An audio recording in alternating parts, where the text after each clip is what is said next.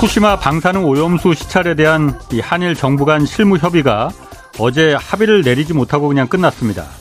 그런데 우리 정부는 일본과의 협의가 아직 끝나지도 않았는데 이 오염수 채취와 검사는 국제 원자력 기구와 일본이 하는 것이지 이거 우리가 할 일이 아니라는 입장을 밝혔습니다. 아니 그럼 시찰단이 뭐 하러 지금 가겠다는 건가요? 일본 정부의 주장대로 그렇게 안전하다면 최소한 직접 피해 우려가 있는 인접 국가들이 이걸 직접 검사해 보겠다는 것을 막을 이유가 하나도 없습니다. 안전한데 왜 검사를 못하게 합니까? 이거 안전하지 않기 때문에 검사 못하게 하는 거 아니야? 이런 쓸데없는 의구심만 생기게 합니다. 그리고 이런 의구심은 수산물 먹지 말아야겠다는 확신으로 번질 수 있습니다. 정말 안전하다는 것이 확신이 있어야만 그나마 우리 수산업계 피해를 최소화할 수 있습니다. 우리 정부는 또 민간 전문가의 시찰단 참여에도 부정적 입장을 밝혔습니다. 오염수 채취 불허와 민간 전문가 참여 거부는 애초부터 일본 정부의 방침이었습니다. 우리 정부가 지금 누구의 입장에 서서 대처해야 하는지 명심하기 바랍니다. 네, 경제와 정의를 다잡는 홍반장, 저는 KBS 기자 홍사원입니다. 내일까지 책 선물 이벤트 진행합니다. 서영민 KBS 기자가 쓴 거대한 충격 이후의 세계 하루에 네 분씩 추첨해서 보내드립니다. 탈세계화와 세계 경제의 변화를 한국은 어떻게 대응해야 할지를 담은 책 거대한 충격 이후의 세계 이 책 받고 싶은 분은 짧은 문자 50원 긴 문자 100원이 드는 샵 9730으로 이름하고 연락처 주소 보내주시면 됩니다. 자 홍사원의 경제쇼 출발하겠습니다. 유튜브 오늘도 함께 갑시다.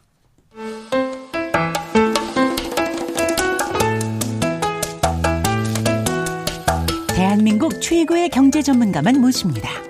어렵고 지루한 경제 프로그램은 거부합니다. 유익하고 재미있는 홍사운의 경제쇼.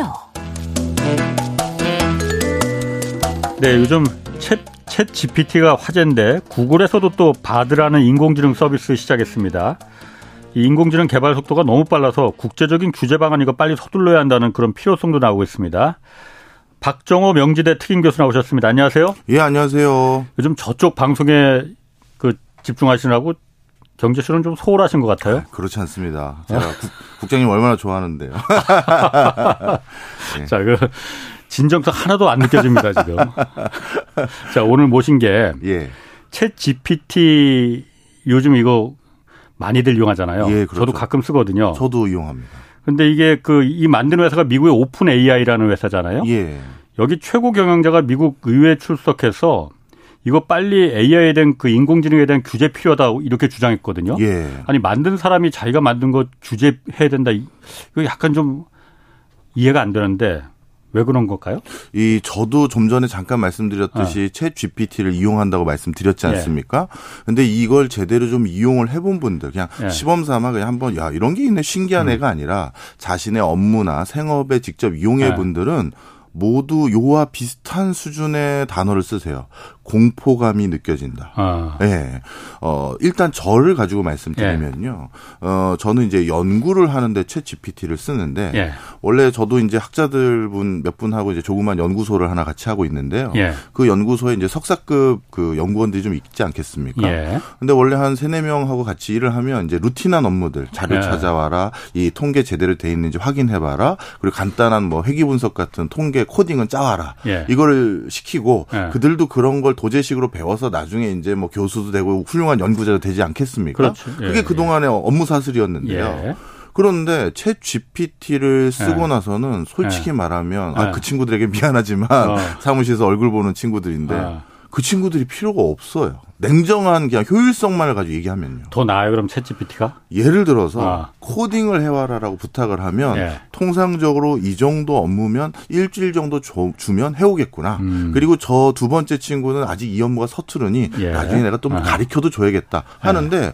챗GPT는 15분? 음. 그럼 끝나요. 아. 그러면 이제 이제 이러면서 복잡한 생각이 드는 거예요. 아, 아. 무슨 생각이냐면 저라는 사람도 예. 그 앞에 있던 그 친구들 같은 시기가 있었을 거 아니에요. 아, 아, 예. 그래서 그걸 거치고 아. 거치고 거쳐서 그래도 여기까지도 오고 또갈 예. 길도 멀지만 아, 이렇게 되는 건데 이제는 그 사슬이 없어지는 거네. 예. 그러면 저 친구들은 어떻게 되는 거지? 예. 일단 이 고민들이 있고요. 예. 그리고 이런 일을 해주면서 대행해주면서 저한테 돈 청구하는 회사들도 있지 않겠습니까? 예. 그럼 이제 그 회사들에 재직하고 있는 사람들은 뭐 하는 거지? 아. 이런 고민들이 있고요. 예. 그 다음에 어떤 거는 연구 성과라고 채 GPT가 보여준 게 있는데 음. 이것도 누군가가 한 챕터씩 작성해와야 되는 업무들인데 예. 그럼 이런 것도 이제 사람들이 하는 일이 아니라면 일자리는 어디서 생기는 거며 예. 그리고 과연 이제 사람이 창작이 영역이라는 게 고유한 영역인데 그것도 허- 어- 없어지면 그러면 그동안 이 연구, 그 다음에 컨텐츠, 그 다음에 지적 재산권, 이쪽 분야의 모든 전 세계 대법률의 전제는요, 창의적인 결과물은 사람만 할 수 있다라는 대전제 아래 기술이 되고 작성이 된 거예요. 예. 근데 그 모든 법을 지금 들었다 놔야 되는 상황이 된 거거든요. 예. 그러면 이제 이거를 어디서부터 어떻게 감내해야 될지도 이게 판단도 안 되니까 제일 적합한 표현이 그냥 걱정이 된다, 공포스럽다. 그러니까 지금 뭐래도 좀 제재를 이제 슬슬 해야 될 것 같다라는 얘기가 그분뿐만 아니라 여기저기서 나와요. 그 창의력이라는 거는 기계가 아무리 그 계산을 빨리 하고 그런다 하더라도 그건 인간이 인간을 따라잡기는 그 가능할까요, 그게? 이제 이, 이 창의력이 뭐냐에 대해서 좀 고민을 할 거, 해야 아, 될 아. 것 같아요. 예를 들어서 그 전에 인류가 만들었던 것들은 전부 A인데 예. 그 뒤에 누군가가 완벽히 다른 B를 만들었다. 예. 어, 이건 엄청난 창의력이 발현된 게 맞죠. 음, 예. 그런데 우리가 주변에 활용하고 있는 모든 물건, 서비스 아니면 컨텐츠들은 대부분 A라는 걸 누가 만들었으면 예. 그 A를 살짝 변형한 A 다시, 예. A 다시 다시인 경우가 많아요. 예. 아주 쉽게 말씀드리면 예. 저도 뭐 바빠가지고 아침 드라마를 1회부터 꼭 챙겨보지 않는데 예. 한 30회부터 봐도 앞부분 내용 대충 다 오고요. 뒤로 어. 떻게 끝날지가 보여요. 예. 그리고 저 친구랑 저 친구가 배다른 형제구만. 이런 것까지도 감이 와요. 이거 제가 방송 작가도 아닌데. 자, 무슨 얘기인지 감 오시죠? 예. 그런데 지금 챗 GPT가 바로 그 영역까지 들어왔다는 거예요. 아. 그러니까 인류 역사상 아무도 생각하지 못한 비를 만드는 건 아직 못합니다. 그건 예. 분명한 사실이에요. 아. 하지만 많은 창의적인 분야에 종사하고 있는 사람들이 하고 있는 예. 기존 것을 변형 가공해서 예. 약간 어떤 좀 감칠맛 나게 바꾼다든가 A를 A 음. 다시 다시 다시로 바꾸자 이런 영역은 하고 있는 거예요. 음. 그게 무서운 거라는 거죠. 그게 그 얼마 전에 그 미국에서 그 AI 청문회 여기 이제 오픈 AI 그, 예. 그 최고 경영자 나와서 출석해서 말했는데 거기서 또그 주로 이제 논의됐던 게 당장 내년에 미국 대선 있잖아요. 네. 이 인공지능 AI 때문에 대선 미국 대선이 지금 조작될 우려 없느냐? 그거 확실할 수 있겠느냐? 이 의심이 자꾸 들었다는 거예요. 어떻게 그게 가능하다는 거죠, 그러니까? 예, 사실 지난번 바이든하고 트럼프 대선 때도 예. 러시아가 미 정부의 대선에 개입했다 이런 게 있었지 어, 있었죠. 않습니까? 예. 그때 무슨 대선 개입이라는 게 예. 우리나라처럼 무슨 뭐 그 고속도로 휴게소에서 투표 용지를 받다 이런 수준이 아, 아니라요. 아, 아. 그때 러시아가 개입했다는 내용은 뭐냐면 예. 일종의 아주 쉽게 설명드리면 어 우리가 어떤 정치가에 대한 정보 그리고 그 정치가를 어떻게 받아들여야 될지에 대한 뉴스 같은 거를 예. 그 중에 보는 방법 중에 하나가 유튜브겠죠. 예. 그런데 일종의 유튜브 알고리즘 같은 걸 조작했다는 거예요. 러시아에서. 음. 그래서 러시아가 미는 후보에 대해서는 그 네. 알고리즘상 우호적인 영상의 노출도를 훨씬 올려주고 아. 러시아에서 만, 어, 좋아하지 않는 후보에 대해서는 부정적인 어떤 뉴스 클리핑이나 이미지들을 더 많이 어, 추천해주는 노출도 올리는 형태로 예. 민심에 영향을 준다는 그런 얘기인 거죠. 음. 그러니까 아주 대놓고 무슨 투표용지를 조작하고 그런 게 아니라 예. 제일 중요한 사람들의 의식과 선호도에 영향을 미치는 것들을 예. 이렇게 조작 을 할 수 있다는 거예요. 아. 그런데 그 그러면 이게 정말 무서운 게 네. 이렇게 보시면 되겠습니다. 이걸 학문적으로 에코 챔버 효과라고 부르는데요. 메아리에 갇힌다는 거예요. 아. 어, 예를 들어 음, 지금 유튜브로 말씀드리니까 유튜브로 아. 설명드리면 예. 어, 제가 아주 우연히 오른쪽 영상도 있을 수 있고 왼쪽 영상도 있을 수 있겠죠. 근데 그 중에 오른쪽과 관련된 영상을 우연히 봤어요. 음. 세상을 좀 그런 쪽으로 보는. 아하, 예. 그러면 유튜브 알고리즘은 지금 현재는 제가 그 영상을 좋아하는 줄 알고 그렇지, 예. 그거와 유사한 걸 계속 저한테 추천해 주죠. 맞습니다. 예. 그러면 처음에는 그냥 오른쪽 영상을 예. 그냥 쓱 보고 그럴 수도 있겠네 했던 걸 예. 계속 그 영상을 예. 저한테 추천해 주다 보면 그걸 계속 보게 되고 그럼 어느 순간 저는 세상을 그런 프레임으로 보는 그런 신앙과 같은 믿음이 아. 생겨버리는 거예요. 예, 예. 이걸 에코 챔버 효과라고 음. 불러요. 그러니까 지금도 벌써 예. 우리는 유튜브 알고리즘이라는 로우 레벨의 일종의 인공지능이라고 할 수 있는 음. 그런 것들을 통해서 나도 모르게 내 의식 구조의 편향성이 점점 더 공고화되고 있는 거예요. 예. 왜냐하면 음. 자기가 좋아하거나 우호적으로 생각하는 영상들을 주로 찾아보는 것이지 정 반대쪽 대척점에 있는 것까지 찾아보는 사람들은 많지 않거든요. 그렇죠. 예.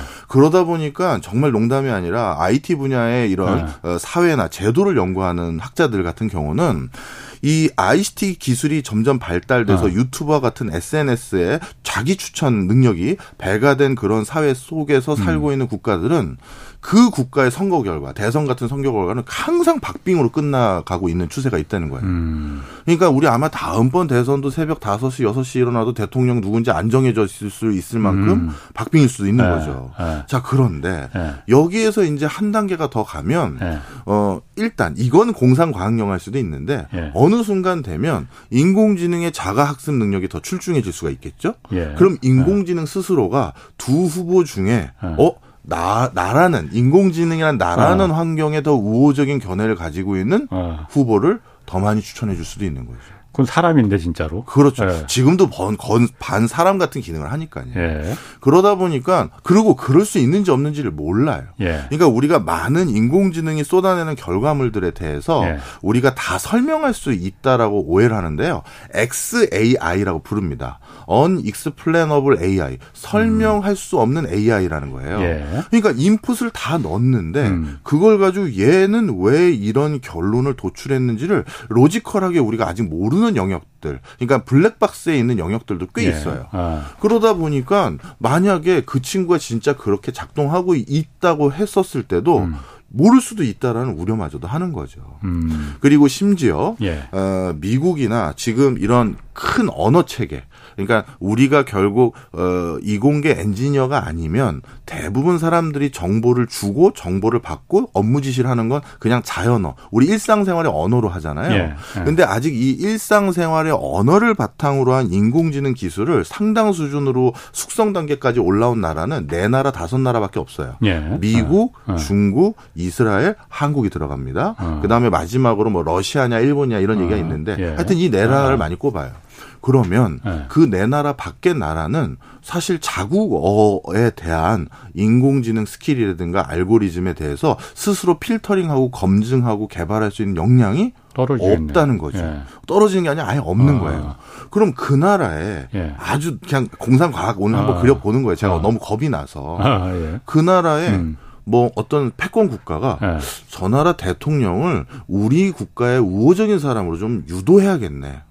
음. 해볼 예. 수 있겠죠. 어. 마치 지난번 대선에서 러시아의 해커들이 음. 미국 대선에 개입한 정황이 밝혀져서 예. 예. 바이든이 그래서 미국 내에 있는 외교관들의 상당수를 추방했잖아요. 예. 네. 그런 일들이 제3세계 국가에서 벌어지지 않으리라는 법이 없는 거죠. 음. 특히 요즘 티르키의 대선 같은 경우는 러시아 입장에서는 계속 러시아의 우호적인 사람이 당선이 되느냐 안 되느냐로 상당히 많은 그 앞으로 전쟁의 기운이 감, 바뀔 음. 수도 있는데 예. 그렇다면 티르키의 사람들이 주로 이, 많이 이용하는 유튜브 계정이라든가 그들이 많이 떠노 떠 어, 음. 뛰어노는 어떤 SNS 상에서 그런 것들을 러시아는 충분히 미국에게도 했는데 트리키에도 할 수 있을 수 있잖아요. 음. 그러니까 이게 도대체 다들 겁을 내는 거예요 지금 어디서 어떻게까지 진행되는지 다 확인도 못 하고 있고. 아, 튀르키예 지금 뭐 선거 중인데 뭐 러시아가 그 개입했다는 건 아니 아니죠. 건 아니고 전혀 아니고 그럴, 그럴 수도 있다 이거죠. 그렇습니다. 제가 계속 말씀드리죠. 그런데 그 인공지능이라는 게 네. 어쨌든 그 정보를 갖다 여기 말씀하신 대로 이런 어떤 선거나 이런 데 개입한다 하더라도 네. 우리는 그걸 갖다 이거 진짜야 가짜야 진짜 사람들은 판단할 수 있는 능력이 있잖아요. 네. 그래서 제가 어. 이게 오늘 저 같은 사람들은 어. 일단 여러 제 주력 분야가 또 신산업 육성 이런 어. 걸 하다 보니까 예. 무조건 새로 나온 기술은 써봐야 돼요. 그렇죠. 하다못해 예. 그래야 우리 예. 경제소 나와서 썰이라도 풀잖아요. 예. 그러다 보니 제가 어. 개인적으로 운영하고 있는 유튜브 채널이 하나 있는데 어. 제가 홍보하려고 하는 게 아니라요. 이 여의도 멘션이라는 유튜브 채널에 예. 제가 한번 인공지능을 마음껏 사용해 봤어요. 어떻게 활용했느냐? 첫째, 지금 들려드리려고 살짝 마이크로 이 목소리는 제가 실제 원고를 읽은 게 아니라 어떤 그 목소리 복제하는 인공지능이 제 목소리를 복제한 거고요. 네. 그 다음에 지금 읽고 있는 이 원고도 네. 제가 100%쓴 게 아니라 어, 챗 GPT에게 제가 그동안 쓴 원고들 음. 있잖아요. 그걸 다 보여주고 그러니까 공부시켜 주고 어. 네, 이런 견해를 가지고 있는 사람이 요런 질문을 받으면 뭐라고 대답? 할것 같아? 어. 하면서 이제 원고 하나를 부탁한 거죠. 어. 그런데 제가 사실 진짜 그 질문에 원고를 쓴다면 이렇게 써야지 했던 어떤 맥락이 있을 거 아니겠습니까? 어. 그거랑 상당히 비슷해요? 유사해요. 뭐 한번 자, 한번 목소리 어. 들려봐 드릴게요. 마이크에 대고 한번 아, 예. 아, 죄송합니다. 어. 요게 아니라 다른 걸 틀었네요. 예. 네. 네, 찾았습니다. 아. 아유, 이 제가 광고를 일단 다 치우고 다시 아, 틀어드릴게요. 예. 네. 어. 예, 나옵니다. 얼마 전부터 상황이 달라졌다. 제 목소리 같으세요? 어, 목소리 행동 경제학, 인지 심리학 등의 실험 결과들을 통해 주었다 빼앗으면 안 준 것만 못하다는 사실을 알았고 이 결과들을 제품 가격 전략, 프로모션 전략 등에 적극 활용하기 어. 시작했기 때문이다. 아니 그러면 그게 예. 지금 박 교수님이 읽은 게 아니에요? 그럼 녹음한 게 아니에요? 예, 정확히 어떻게 한 어. 거냐면요. 제 목소리는 목, 똑같은데? 예, 제 어. 목소리를 복제하기 위해서 예. 저한테 20문장이나 30문장 정도만 읽어달라고 하더라고요. 아, 아. 그 문장은 뭐 의미도 별거 없어요. 저는 월요일마다 식사를 합니다. 음, 저는 뭐를 좋아합니다. 아. 이런 그냥 의미 없는 문장 한 30개 아, 읽었더니만 아. 갑자기 목소리 복제 끝났습니다. 된 거예요. 그 원고 내용도 박 교수님이 쓴 게 아니고 아니고요. 물론 이 최종 올라간 원고는 제가 좀 수정은 했죠. 이건 아. 공개가 되는 거니까. 예. 근데 초고 나한테 줬던 아. 내용은 이챗 GPT가 제가 쓴 게 아닌데 제가 크게 손볼 게 없었어요. 어 그러면은 내용도 그야말로 박 교수님의 생각을 갖다가 얘, 얘 인공지능이 다 작성을 해줬고. 하고 네. 목소리도 똑같고. 네. 그 저기 그 손경제 하실 필요도 없겠네 그러면 그거 보고 하라고 하면 되겠네. 큰일이네요. 어. 그리고 어. 어. 이건 이제 라디오니까 보여드릴 수는 없지만 네. 딥페이크 기술이라고 해서 제 얼굴도 복제가 가능하고요. 음. 그리고 입 모양을 네. 원고와 똑같이 입 모양도 만들어줍니다. 아, 그럼 그런 거로 해서 그야말로 그 선거 개입. 선거 개입. 그렇죠. 자, 저 사람이 저 대선 후보가 저렇게 그럼요. 말도 안 되는 말을 했더라. 네. 가짜지만 나중에 들통날지언정. 예. 그렇게 할 수도 그럼 믿을 수도 있겠네 그러면. 그렇죠. 그러고 나서 아시잖아요. 선거에 네. 대한 수사를 한다는 건 네. 상당한 시간이 걸리잖아요. 네. 당선되고 나서도 한 1년이 걸릴지 그렇죠. 2년이 걸릴지 모르는 거예요. 아. 그러면 당선되고 나서 수사 어. 기관이나 네. 법률 쪽 그 기관들의 영향 입힐 수 있잖아요. 네. 그러니 이게 도대체 무섭다는 소리를 자꾸 할 수밖에 그러게. 없는 거예요. 야, 그런데 조금 전에 그 목소리 그 똑같은 거는 네. 요즘 성대모사 그 누구야 그 이상민 씨라고 있잖아요. 알죠, 알죠. 예. 그분 나 걱정되네. 곧 이제 밥그릇 뺏길 것 같은데. 아 그러니까요. 이게 이채 GPT를 비롯해서 이런 것들 때문에 어. 지금 일자리를 보존하기 어려워지는 거 아닌가 걱정하는 분야가 너무 많습니다. 지금 그러니까 그것 때문에 지금 그 AI 이 인공 채 GPT 개발자조차도 이거 빨리 규제안을 국제적인 규제안을 만들어야 된다 이렇게 주장하는 거군요. 예, 그래서. 맞습니다. 만약 그 규제안이 없으면은 정말 무슨 세상이 됩니까 그러면은? 그 쉽게 얘기해서 뭐 뭐라고 하죠? 무법지대라는 게 제일 맞는 것 같아요. 아. 우리가 그리고 법이라는 게 원칙이 소급 적용은 안 하잖아요. 네. 그러면 지금 법의 테두리가 없을 때 그냥 네. 우리 아주 복잡하게 생각 안 하겠습니다. 코인이 법의 테두리 없었을 때 지금 얼마나 많은 그 사단을 만들고 어. 많은 사람을 진짜 힘들게 만들지 봤잖아요. 예. 법의 체제가 없는 어떤 어. 산업군 경제 체계라는 음. 건 굉장히 위험한 거예요. 그렇죠. 예. 그런데 이 챗 GPT는 이제는 이, 아, 교수님, 과거에도 인공지능이 있었는데 요즘 어. 와서 이걸 왜 이렇게 걱정하십니까? 예. 자, 과거의 인공지능 기술은요, 그 인공지능에게 업무를 시키거나 그 인공지능의 결과물을 이용할 수 있는 사람이 예. 그 프로그래밍 언어라든가 알고리즘 체계를 이해할 수 있는 그 한정적인 분야의 종사자들에게만 국한됐어요. 예. 근데 예. 챗 GPT는 인공지능에 지시할 때 우리가 일상으로 지시하잖아요. 예. 그리고 인공지능이 그 결과를 가져다 주는 것도 음. 일상으로 하잖아요. 음. 그러니까 이건 전방위적으로 이용자 폭이 급격히 는 거예요. 그러다 보면 어떻게 되느냐? 써봤으니 예. 야 이거는 내 회사에서 이렇게 쓰는 게 유용하겠는데 이런 사람도 생기고 음. 그 과정에선 야 이거 이렇게 악용하면 그러니까. 괜찮겠네 생각이 드니 이게 예전 인공지능 예. 지능 기술과 완전히 달라지는 거고요. 예. 그러다 보니까 어디서 어떤 나쁜 짓이 일어났다 하더라도 그 사람을 나중에 처벌하려고 한데 했을 때 법적 근거가 없으면 예. 처벌도 못 하잖아요. 예. 예. 그럼 그거를 이용해서 지금 이게 무법지대나 마찬가지다 보니까 예. 제가 그 생각이 드네. 이거 이용해서 법이 없는 동안에 큰 돈 한번 벌어봐야겠다. 이 생각 가진 무리들이 생길 것 같은데요, 먼저. 그럴 수 있지 않을까요? 예를 그러니까. 들어서 방금 목소리 복, 복제한 거 그러니까. 보셨잖아요. 아, 예. 아주 우리가 목소리만 들어도 다 아는 인기 연예인 목소리를 복제하고 보이스피싱. 그렇죠. 아니면 내 어머니나 아버지 목소리를 아, 아. 복제해서. 그러니까 우리 딸내미 목소리 복제해서 아빠 하면서 어. 500만 원만 그러면 바로 입금하는 거잖아요. 바로 입금하죠. 네. 네. 이게 제 진짜 너무 걱정이 돼요. 그런 면에서 이제 규제가 근데 이런 이런 게 네.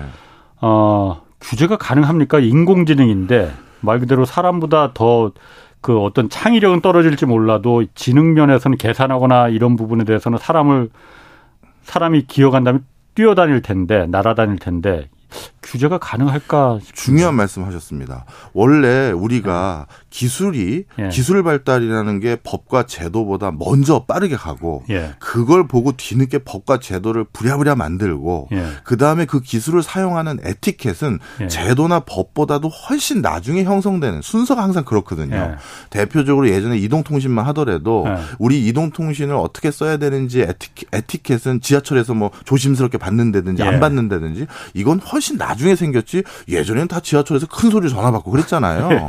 다 순서가 아, 그래요. 예. 그러다 보니까 학자들 중에서 선도적인 학자들이 예. 국내에도 그 학회가 있습니다. 아. 인공지능 법학회라고 국내도 있고 해외도 예. 다 만들었어요. 예. 왜냐하면 지금까지 인류가 만든 모든 법의 대전제 조건이 이건 무조건 사람이 하는 행위야라는 게 깔리면 그건 아예 법 구절에 언급도 안 했을 거 아니겠습니까? 아, 예. 그러니까 지식재산권의 모든 법 체계는 굳이 그걸 사람에 대해서는이라는 구절이 없어요. 예. 그런데 이 얘기는 무슨 얘기다? 이제 사람의 영역에 들어온 게 이렇게 생겨버렸으니 예. 진짜 모든 법을 들었다 놔야 되는 거죠. 네. 다 개정을 해야 되고 네. 개정을 할 때 이제 어떻게 해야 되며 네. 그리고 그렇게 했었을 때 일어나는 파급 효과 이런 거 하나하나 원래 법 구절 하나하나를 바꿀 때마다 별도의 용역이나 연구가 이루어지는 게 사실이거든요. 네. 그러니까 모든 걸 한 번에 들이엎어야 되니 네. 이게 진짜 네. 이제부터 시작해도 늦는 거죠. 그러게. 지금 그챗 GPT만 해도 지금 이게 사람 그 세상을 지금 진짜 바뀌고 있구나. 인공지능이라는 게 대중화를 몸소 체험하는 거잖아요. 네. 최근에 그 구글에서 바드라는 또 인공지능 서비스를 예. 시작했더라고요. 그래서 저도 그거 한번 써봤거든요. 이거는 바드하고 챗GPT하고는 어떤 좀 차이점이나 특징 같은 게 있는 거예요? 예, 일단 가장 큰 차이는 어떤 게 더 나아요? 그냥 솔직히 말하면 한국 사람에겐 바드가 더 낫습니다. 아, 네, 한국어에 말, 대해서 아, 친화적이에요. 아, 네, 좀 설명드리면 예. 일단 바드가 더 낫다고 불리우는 이유가 예. 일단 챗 GPT는 어, 그 인공지능이 분석하기 위한 근거 자료들이 예. 2021년쯤에 멈춰 있어요. 음. 그 이후의 데이터는 예. 그챗 GPT에 업데이트가 안 된 거죠. 아하, 예. 그러니까 예를 들어서 뭐 홍 기자님 혹시 경제쇼 언제 시작하셨죠? 전 2년 반 됐어요. 그러면은 모를 수도 있는 거죠. 모르더라고. 아, 그래요? 챗GPT는 홍사훈은 누구 하고 물어보니까 네. 그, 그런 사람 모른다고 나오더라고요. 그래서 나 어제 엄청 실망했어. 내가 얼마나 유명한데요. 아, 경제쇼 때문에. 네. 어, 이건 경제쇼 아마 런칭 뒤에는 네. 모르는 게 네. 때문입니다. 그래서 챗GPT는 최신 업데이트가 안 됐고요. 네. 하지만 바드는 바로 구글에서 진, 뭐 이번 네. 이 시간까지 업데이트 된 내용까지를 반영해서 바드는 결론을 도출해요. 어. 그러니까 가장 최신 정보까지 들어간 건 바드고요. 예. 대신 최 GPT는 좀 내용을 풍성하게 줘요. 무슨 음. 얘기냐? 그 결과값으로 도출되는 텍스트가 좀 길어요. 근데 바드는 문장을 좀 짧게만 도출되도록 그 결과가 그렇게 나오도록 인정은 지금 제약한 것 같아요. 정확성 면에서 그러니까 좀채 GPT가 더 낫다는 얘기인가요? 그러면? 길다 보니까 좀 아. 풍성하다. 정확도라기보다는 이것저것 좀 언급을 해준다. 아. 이렇게 보면 될 것 같고 네. 바드는 그 언급한 내용이 좀 뭔가 기, 좀 심, 심층적으로 아. 언급이 안돼 있는데 아. 들을 정도로 좀 짧죠 내용이. 그렇구나. 네. 아니 그래서 그 네. 개꽃 단적으로 네. 제가 그래서 홍사우는 누구하고 네. 챗GPT는 몰라본다고 했잖아요. 네. 바데도 넣어봤어. 그랬더니 네.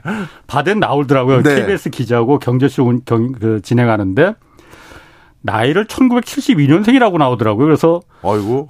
그래서 아니 뭐 물론 제가 동안이긴 하지만은 그럼 얘네들이 무슨 그 홍사원의 그 사진이나 영상 보고 네. 이걸 보고 동안이라서 이걸 이것까지 그럼 판단하는 건가? 그렇게 생각을 했거든요. 거의 방송 사고 수준이네요. 예, 그래서 동안인 건 맞으니까. 예, 그건 사실이니까. 아. 예. 그래서 진짜 내용이 짧아요. 그래서 아. 그런 차이가 있습니다. 그 다음에 또한 네. 가지, 아 이거 말씀 주신 김에 이것도 네. 언급드리면 바드를 이제 개발한 구글 회사에서 네. CEO가 직접 나와서 네. 순다 피차이가 나와서 네. 어, 언급을 했어요. 바드는 어, 그 기본 언어 체계 베이스 안에 네. 영어뿐만 아니라 두 개 언어를 추가할 거라는 거예요. 음. 그 중에 하나가 한국어고 음. 그 중에 하나가 일본어라는 겁니다. 음. 예. 그래서 한국어와 일본어도 바드의 큰 언어 풀 안에 들어가다 보니 예. 계속 바드 시스템 안에서 계속 개발이 되겠죠. 업데이트가 되고 그러다 보니까 바드를 한국어 이용자들이 먼저 원활하게 이용될 수 있는 장점은 있어요. 음. 근데 저는 이것도 그렇게 무슨 어, 구글 회사라는 곳에서 우리 한국인들을 배려하기 위해서 한국어를 그렇게 좋은 마음에 편지시켰다라고 전혀 생각하지 않습니다. 왜요? 아까도 말씀드렸듯이 이런 언어를 기반으로 네. 한 대형 AI 시스템을 네. 상당히 고숙련도로 지금 구축하고 있는 나라 중에 하나가 네. 지금 어 러시아, 중국, 그다음에 미국, 네. 그다음에 한국, 그다음에 일본도 좀 꼈다 말았다 해요. 예. 이스라엘은 당연히 네. 들어가고. 예. 그런데 이 얘기 무슨 얘기냐면요. 예. 예를 든 겁니다. 이것도 좀 단순화시켜서 말씀드릴게요. 예. 복잡한 게 있긴 있는데 예. 예를 들어서 한국에 어떤 AI 전문가들, 언어 체계 전문가들이 있어요. 예. 이 사람들이 한국어로 된 어, 챗 GPT나 음. 한국어 바드 같은 버전을 자체적으로 개발을 합니다. 예. 그런데 이 한국어 바드는 전 세계 구글이 전 세계인들을 대상으로 가지고 있는 DB보다 그 DB가 작을 거 아니겠어요? 한국어로 된 그렇지, 언어만 예. 검색을 할 예, 거니까요. 예. 그러면 여기다가 하나의 펑션만 더 넣으면 되죠. 왜? 전 세계 구글로 되어 있는 영어로 아. 되어 있는 언어를 한국어로 번역기 돌리죠. 예. 그리고 난 다음에 그 데이터와 함께 원래 한국에 있는 데이터까지 같이 구성해서 한국형 바드를 개발한 회사가 서비스 해준다면 이거는 충분히 나름대로의 경쟁력을 갖출 수 있겠죠. 음. 자, 그러면 구글 입장과 비교를 해보자고요. 네. 구글이 만약에 한국어에 대한 이해도를 높이는 네. 버전을 제외해버리면 예. 자신들이 가지고 있는 영어는 예. 한국어로 번역이 돼서 예. 한국 내에 있는 한국어 원래 원문과 예. 같이 추가돼서 더 좋은 서비스가 한국인들에게 제공, 제공이 될 거예요. 예. 그런데 구글은 그럴 때 오히려 후순위로 밀려버리는 거잖아요. 어. 왜냐하면 한국어 자체에 대한 DB는 자기네들 포함을 안 시켰으니까. 그렇, 예. 그러니 한국이라는 또 다른 IT 강국에서 예. 이 바드를 따라잡을 수 있는 예. 이 어마어마한 회사의 씨앗이 나올 수 있는 걸 막는 효과도 있는 거예요. 그것 때문에 그러면 한국어하고 일본어를 채택한 저는 충분히 가능성이 있다고 봅니다. 그걸 아예 그냥 애초에 택시를 말려버리기 위해서?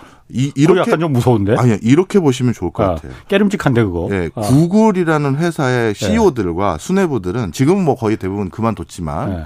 자신들을 상황을 잘 알아요. 무슨 네. 상황이냐면 예전에 구글 전에 전 세계인들이 쓰던 포털 사이트 뭐였나요? 야후였잖아요. 아, 야후, 그렇지. 전 흔적도 없이 사라졌지. 네, 어. 전 세계에서 야후 쓸 때두 네. 청년이 구글이라는 검색 포털 사이트 만들어서 음. 야후를 도전해 보겠다 했을 때 야후 직원을 비롯해서 모두들 비웃었어요. 아. 근데 본인들이 야후의 검색 파 엔진하고 본인들이 만든 검색 엔진을 누구보다 엔지니어니까 잘할 아, 거 아니에요. 예, 예. 그두 청년은 비웃었대요. 아. 야후가 우리를 이렇게 비웃고 있다고 음. 조금만 기다려 하면서 지금 무슨 얘기냐? 예. 그 청년들이 자신들이 이 미물이었을 때를 알잖아요. 예. 그런데 이 미물이었던 애들이 일정 임계점을 넘어가면 예. 이제는 아무도 못 막어요. 어. 그러다 보니까 IT 분야에서는 진짜 플랫폼 하나 예. 그리고 뭐 가장 큰 포털 하나 예. 이런 것만 살아남는 시장이라는 걸 누구보다 잘 알기 음. 때문에 조금이라도 잠재적 도전자가 될 수 있는 어떤 새싹이 날 거면 그냥 자기 생태계 안에 포함시키는 게 제일 좋은 전략이라는 건 이건 기본 상식과 같은 거예요. 그러려면 중국어를 했어야 되는 거 아니에요? 그거는 이제 중국이 법적으로 딱 못 못 나가게 아, 막고 있잖아요. 구글이 못 들어가니까. 그렇죠. 아. 그런 거는 어쩔 수 없는 아. 거고요. 그렇다면 중국 밖의 시장의 가장 우호적인 세력들을 어, 좋게 말하면 예. 같은 IT 생태계에 넣겠다. 뭐 좋은 아. 건 그거고 예. 나쁘게 말하면 그 IT 생태계를 왜 미국이 만드는데 예. 이럴 수 있는 거잖아요. 네이버나 카카오가 그러면은 아예 범접을 못하게끔 하겠다. 사실 네이버 아. 같은 경우도 우리나라에서는 아. 안 쓰지만 라, 인이라는 네. 동남아 시장 전체에서 쓰는 아. SNS 메신저도 있고 예. 충분히 영향들도 있어요. 어. 그거 한번 챗 GPT나 바드에 한번 물어봐야겠네. 구글이 왜 한국어하고 일본어를 채택했어요? 하고 물어보면 뭐라고 답할지 참 궁금하네요. 저도 그렇게 본인들에게 네. 비우호적인 거에 대해서 질문 많이 해보거든요. 예. 챗 GPT에게는 예. 바드가 더 좋아, 네가 더 좋아도 물어보고 어. 바드에게는 챗 GPT PT가 더 어. 뛰어나냐, 네가 더 뛰어나냐 어. 물어보는데 네. 서로 자기가 더 잘났다고 합니다. 자 그러면은 네이버나 카카오도 지금 이런 인공지능 서비스 준비하고 있잖아요. 예. 아 먼저 그거 하기 전에 네. 많은 분들이 그거 좀잘 모르시더라고. 요 예. 챗 GPT나 바드 같은 이런 인공지능 그 예. 서비스하고 그냥 우리가 검색하는 거, 예. 구글이나 네이버 다음에 이제 검색하는 거하고 뭐가 다른 거예요? 아, 예, 말씀을 드리겠습니다. 예를 들어서 예. 구글이나 네이버에 예. 아, 구, 아, 구글 구글이죠. 네이버는 아직 그 예. 서비스 없으니까요. 구글에다가 홍사훈 기자님이 누군지 알려 주세요 치면 그냥 홍사훈 기자님에 대해서 뭐 KBS든 어딘가에 그 작성되어 있던 기존의 내용 있잖아요. 이미 예, 이미 아. 기존에 작성된 내용 내용만 찾아서 띄워주는 거예요. 음. 그런데 채 GPT나 바드는 예. 그 기존에 작성된 내용들 자신들이 다 읽어보고 아 그래서 종합 summary된 요약집을 딱 주는 거죠. 판단해서. 그렇죠. 새로운 거를. 예. 그러다 보니까 음. 우리가 이런 인공지능을 앞에 한 단어를 붙이죠. 예. 생성형. generative. 그러니까 그렇죠. 아. 없는 걸 만들어 드린다. 이런 아. 겁니다. 아. 그럼 그게 정확해야 될 거 아니에요? 네.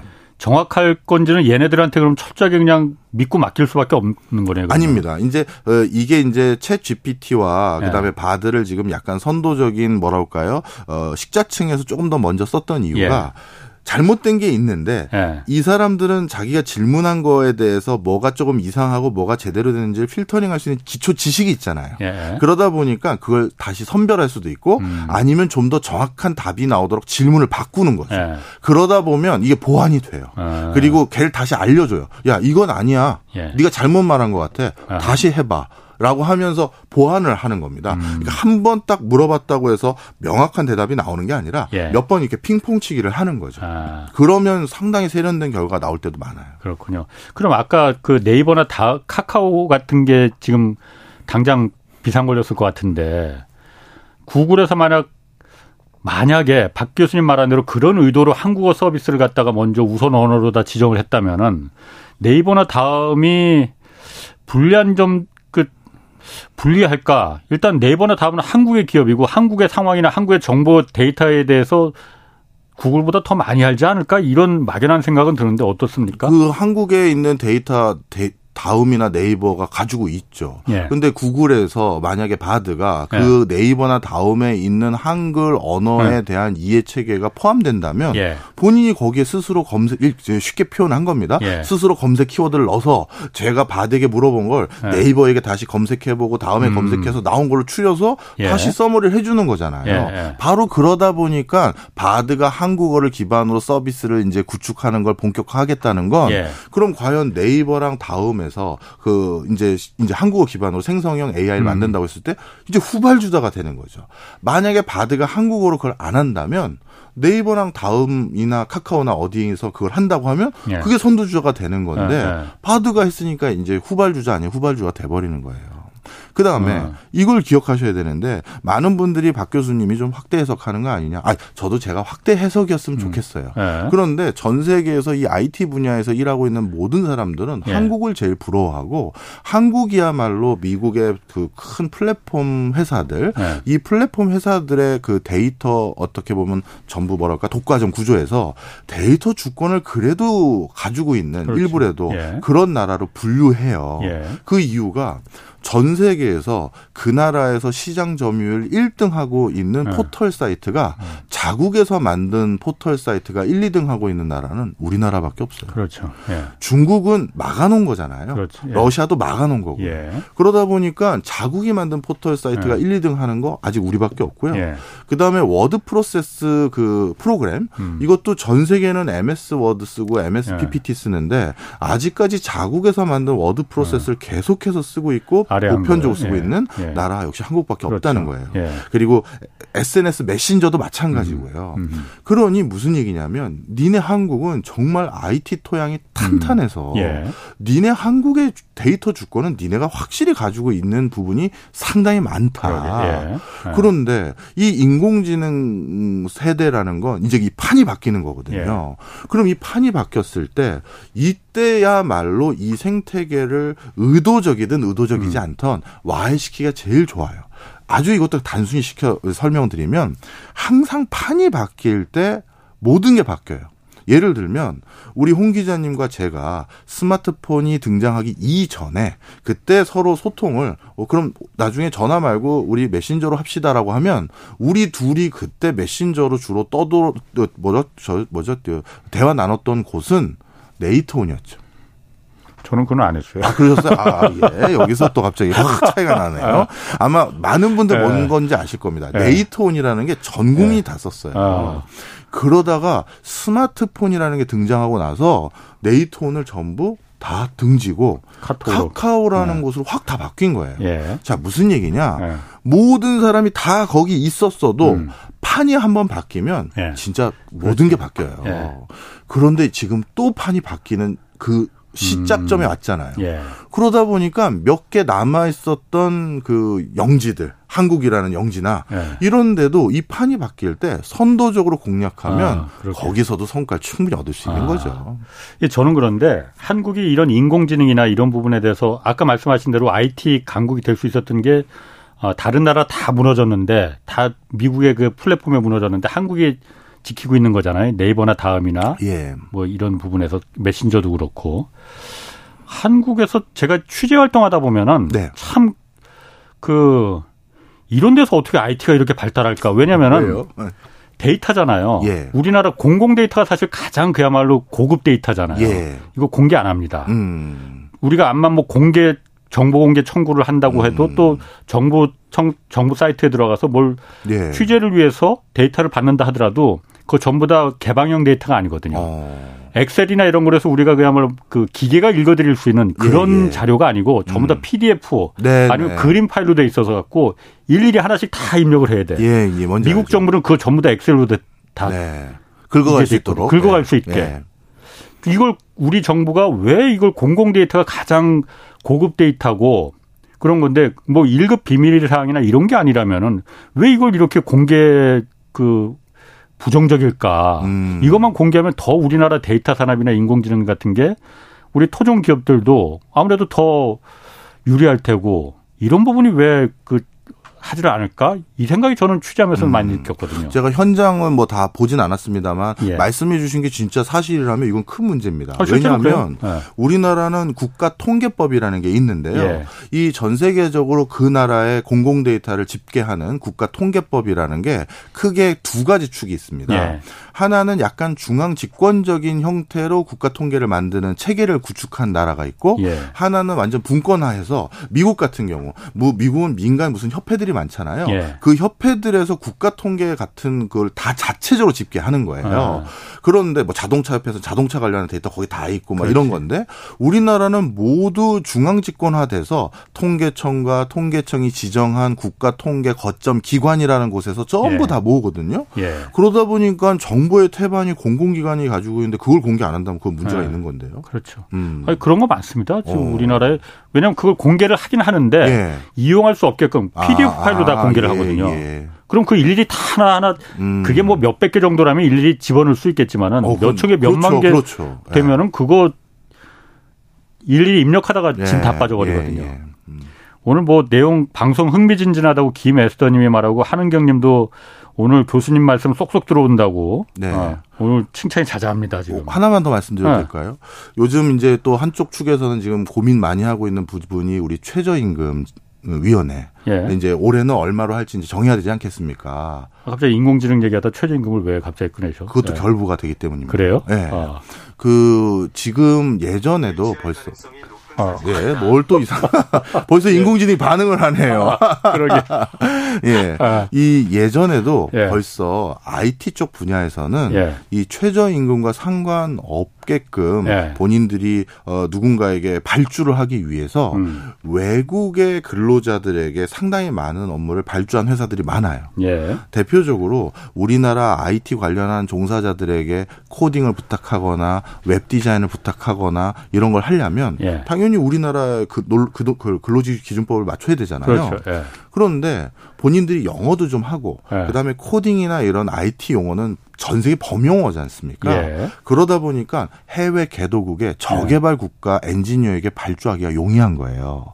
대표적으로 파키스탄이라든가 예. 뭐 이렇게 영어도 좀 잘하면서 어. 저개발 국가들이요. 예. 그런데 발주하면 최저임금 룰에 적용받지 않으면서 얼마든지 일을 시킬 수가 있어요. 전체는 아니더라도 부분적으로라도. 예. 그래도 상당히 많은 과업의 그 어떤 코스트를 줄일 수가 있겠죠. 예. 자, 그런데 우리 쪽 업계 사람들은 이미 그게 공공연한 최저임금 예. 제도의 뒷구멍이다라는 걸 알고 있었거든요. 예. 근데 좀 전에 말씀드렸듯이 채 GPT나 바드는 예. 그냥 IT에 전혀 문외 아니어도 자연어로 그냥 지시하고 받을 수도 있어요. 그러면 아 그쪽에 네. 뭐 파키스탄이나 인도 쪽에 그렇죠. 그쪽에도 네. 누구에게 부탁할 네. 수도 있고 아니면 그런 거를 그냥 바드나 채 GPT를 활용할 수도 있고요. 예, 예. 그러다 보니까 이제 아까 다시 돌아온 얘기지만 이 지식 재산권 같은 특허나 저작권 아니면 음원권 또는 상표권 이런 것만 고민할 것이 아니라 그냥 내 생활에 가장 직접적인 영향이 있는 예. 이 최저임금 제도도 더 전방위적으로 음. 이걸 그럼 어떻게 존치시킬 수 있는 것인지 예. 존치가 어렵다면 어떻게 보완할 것인지에 대한 많은 또 고민을 이제 해야 될 상황이에요. 어. 인공지능 이쪽 부분 관련해서는 우리나라도 지금 그러지만은 어 중국하고 미국도 발달해 있지만은 네. 중국도 지금 굉장히 어 앞서 있다고 지금 발달해 있다고 지금 하잖아요. 그리고 중국이 지금 국가 산업으로 주력하고 있고 맞습니다. 어느 정도입니까? 중국의 그 가능성? 이건 학자들마다 의견이 상당히 많이 다르더라고요. 네. 인공지능이라고 우리가 통칭하지만 인공지능 안에서도 상당히 세부적인 분야가 또 다르지 않겠습니까? 예. 근데 중국이 미국을 앞선 분야도 상당히 많은 게 사실입니다. 음. 그리고 중국은 어, 중국의 국방성이 있죠. 예. 중국의 국방성이 전략적으로 투자를 많이 해서 상당히 많은 인공지능 관련한 기술을 중국의 국방성이 투자해서 진행을 해요. 그리고 음. 중국에서 인공지능 관련한 투자를 제일 많이 하는 VC 벤처 캐피탈이 있는데 네. 그 가장 인공지능 분야에 투자를 많이 하는 벤처 캐피탈 1위가 네. 그 펀딩을 전부 중국의 국방성에서 대고 있어요.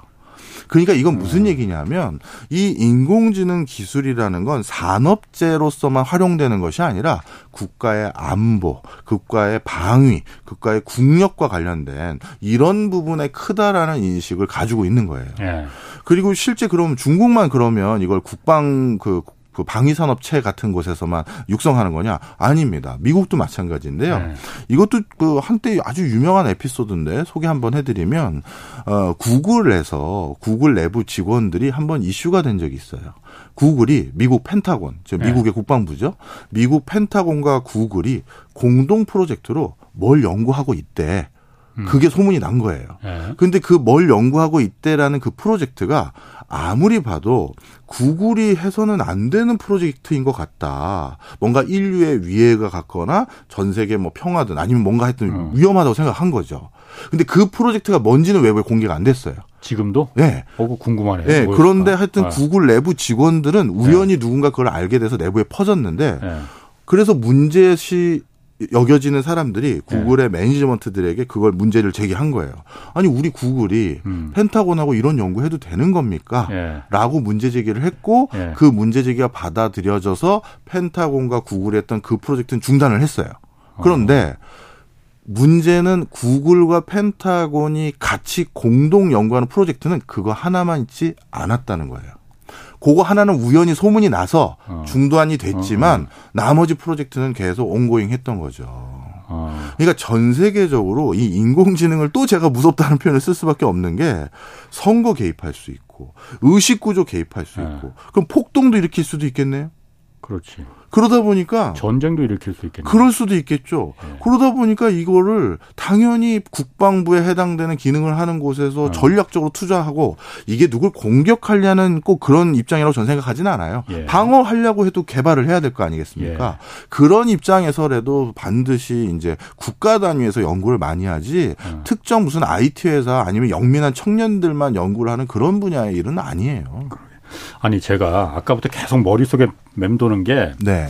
아까 보이스피싱 얘기했잖아요. 네. 이게 목소리도 똑같이 아까 우리가 봤잖아요. 네. 박 교수님 목소리 예, 하는 거. 그리고 또 상황도 네. 상황도 얘가 인공지능이니까는 내가 아빠가 뭐라고 하면은 우리 딸내미 목소리로다가 보이스피싱 상대가 임기응변으로 계속 이걸 갖다 대응할 수 있는 거 아니에요. 예. 이걸 그러면은 정말 돈 보내달라고 그러면 어떻게 안 보낼 수가 있지 내가 이 생각이 자꾸 드네. 저도 이제 걱정이 많아요. 어. 예를 들어서 진짜 제 1신 뭐 저 같은 네. 사람이야 누가 공격할 것도 없지만 예. 아주 유, 유, 유망한 예. 국가 지도자를 희망하는 누군가를 예. 음해하기 위해서 영상을 그렇죠. 막 누가 만들었다. 그렇죠. 그것도 요즘은요 어느 나라가 우리나라를 해킹하잖아요. 예. 그럼 이걸 해킹한 주체가 누군지를 밝히는데 통상 2년 걸려요. 예를 들어서 가끔 뭐 북한이 해킹했다 하잖아요. 예, 예. 그 짐작만 할 뿐이지 확증은 없거든요. 물론이죠. 예. 근데 확증이 있으려면 그래서 최종 수사 결과가 나오는 2년 걸리는데 예. 북한이 해킹하면서 북한 내부에서 해킹에 시도를 하겠어요? 제3세계 어딘가에서 하겠죠. 그렇지. 예. 그러면 그 나라 게이트웨이를 들어갔다고 해서 그 나라에서 했다는 보장이 아니잖아요. 예. 그러다 보니까 이게 진짜 시간이 오래 걸려요. 예. 그러다 보니 이게 진짜 앞으로 국가의 모든 제도, 법, 그다음에 이런 것들을 어떻게 다 수선해야 될지 고민이 많아요. 인공지능 하면은 일단 뭐 이게 좀 진부한 얘기긴 하지만은 네. 직업 많이 없어질 거다. 왜냐하면 예전에 어 공장 자동화 이런 거 하면서 네. 블루칼라 노동자들의 아. 일자리가 다 없어졌잖아요. 많이 없어졌잖아요. 네. 이번엔 인공지능이 되면은 네. 블루칼라는 별로 영향 없고 화이트 칼라가 다 피해를 볼 거다 이런 얘기 있거든요. 네. 화이트 칼라에서도 음. 화이트 칼라 전문직들까지도 이제 영향을 받습니다. 네. 대표적으로 미국의 베이커 앤 호스테틀러라는 법률법인이 있는데요. 거기에선 인공지능 변호사 로스라는 걸 하나 가동했었어요. 예. 근데 이 로스라는 변호사가 하는 일이 우리가 어디 뭐 송사해야 된다면 음. 그냥 무턱대고 변호사 사무실 찾아가 가지고 이런 거 해줍니까 할 수는 없잖아요. 예. 그러니까 전화를 먼저 걸어서 이런 예. 거 해주세요 물어보는데 예. 그 전화 받는 변호사가 예. 로스인 거예요. 아. 그러다 보니까 그 전화 받는 15 변호사들을 또 대거 해고한 적도 있고요. 네. 그러니까 이제 전문직들도 entry level에 해당되는 사람들은 네. 위험해진 상황이죠.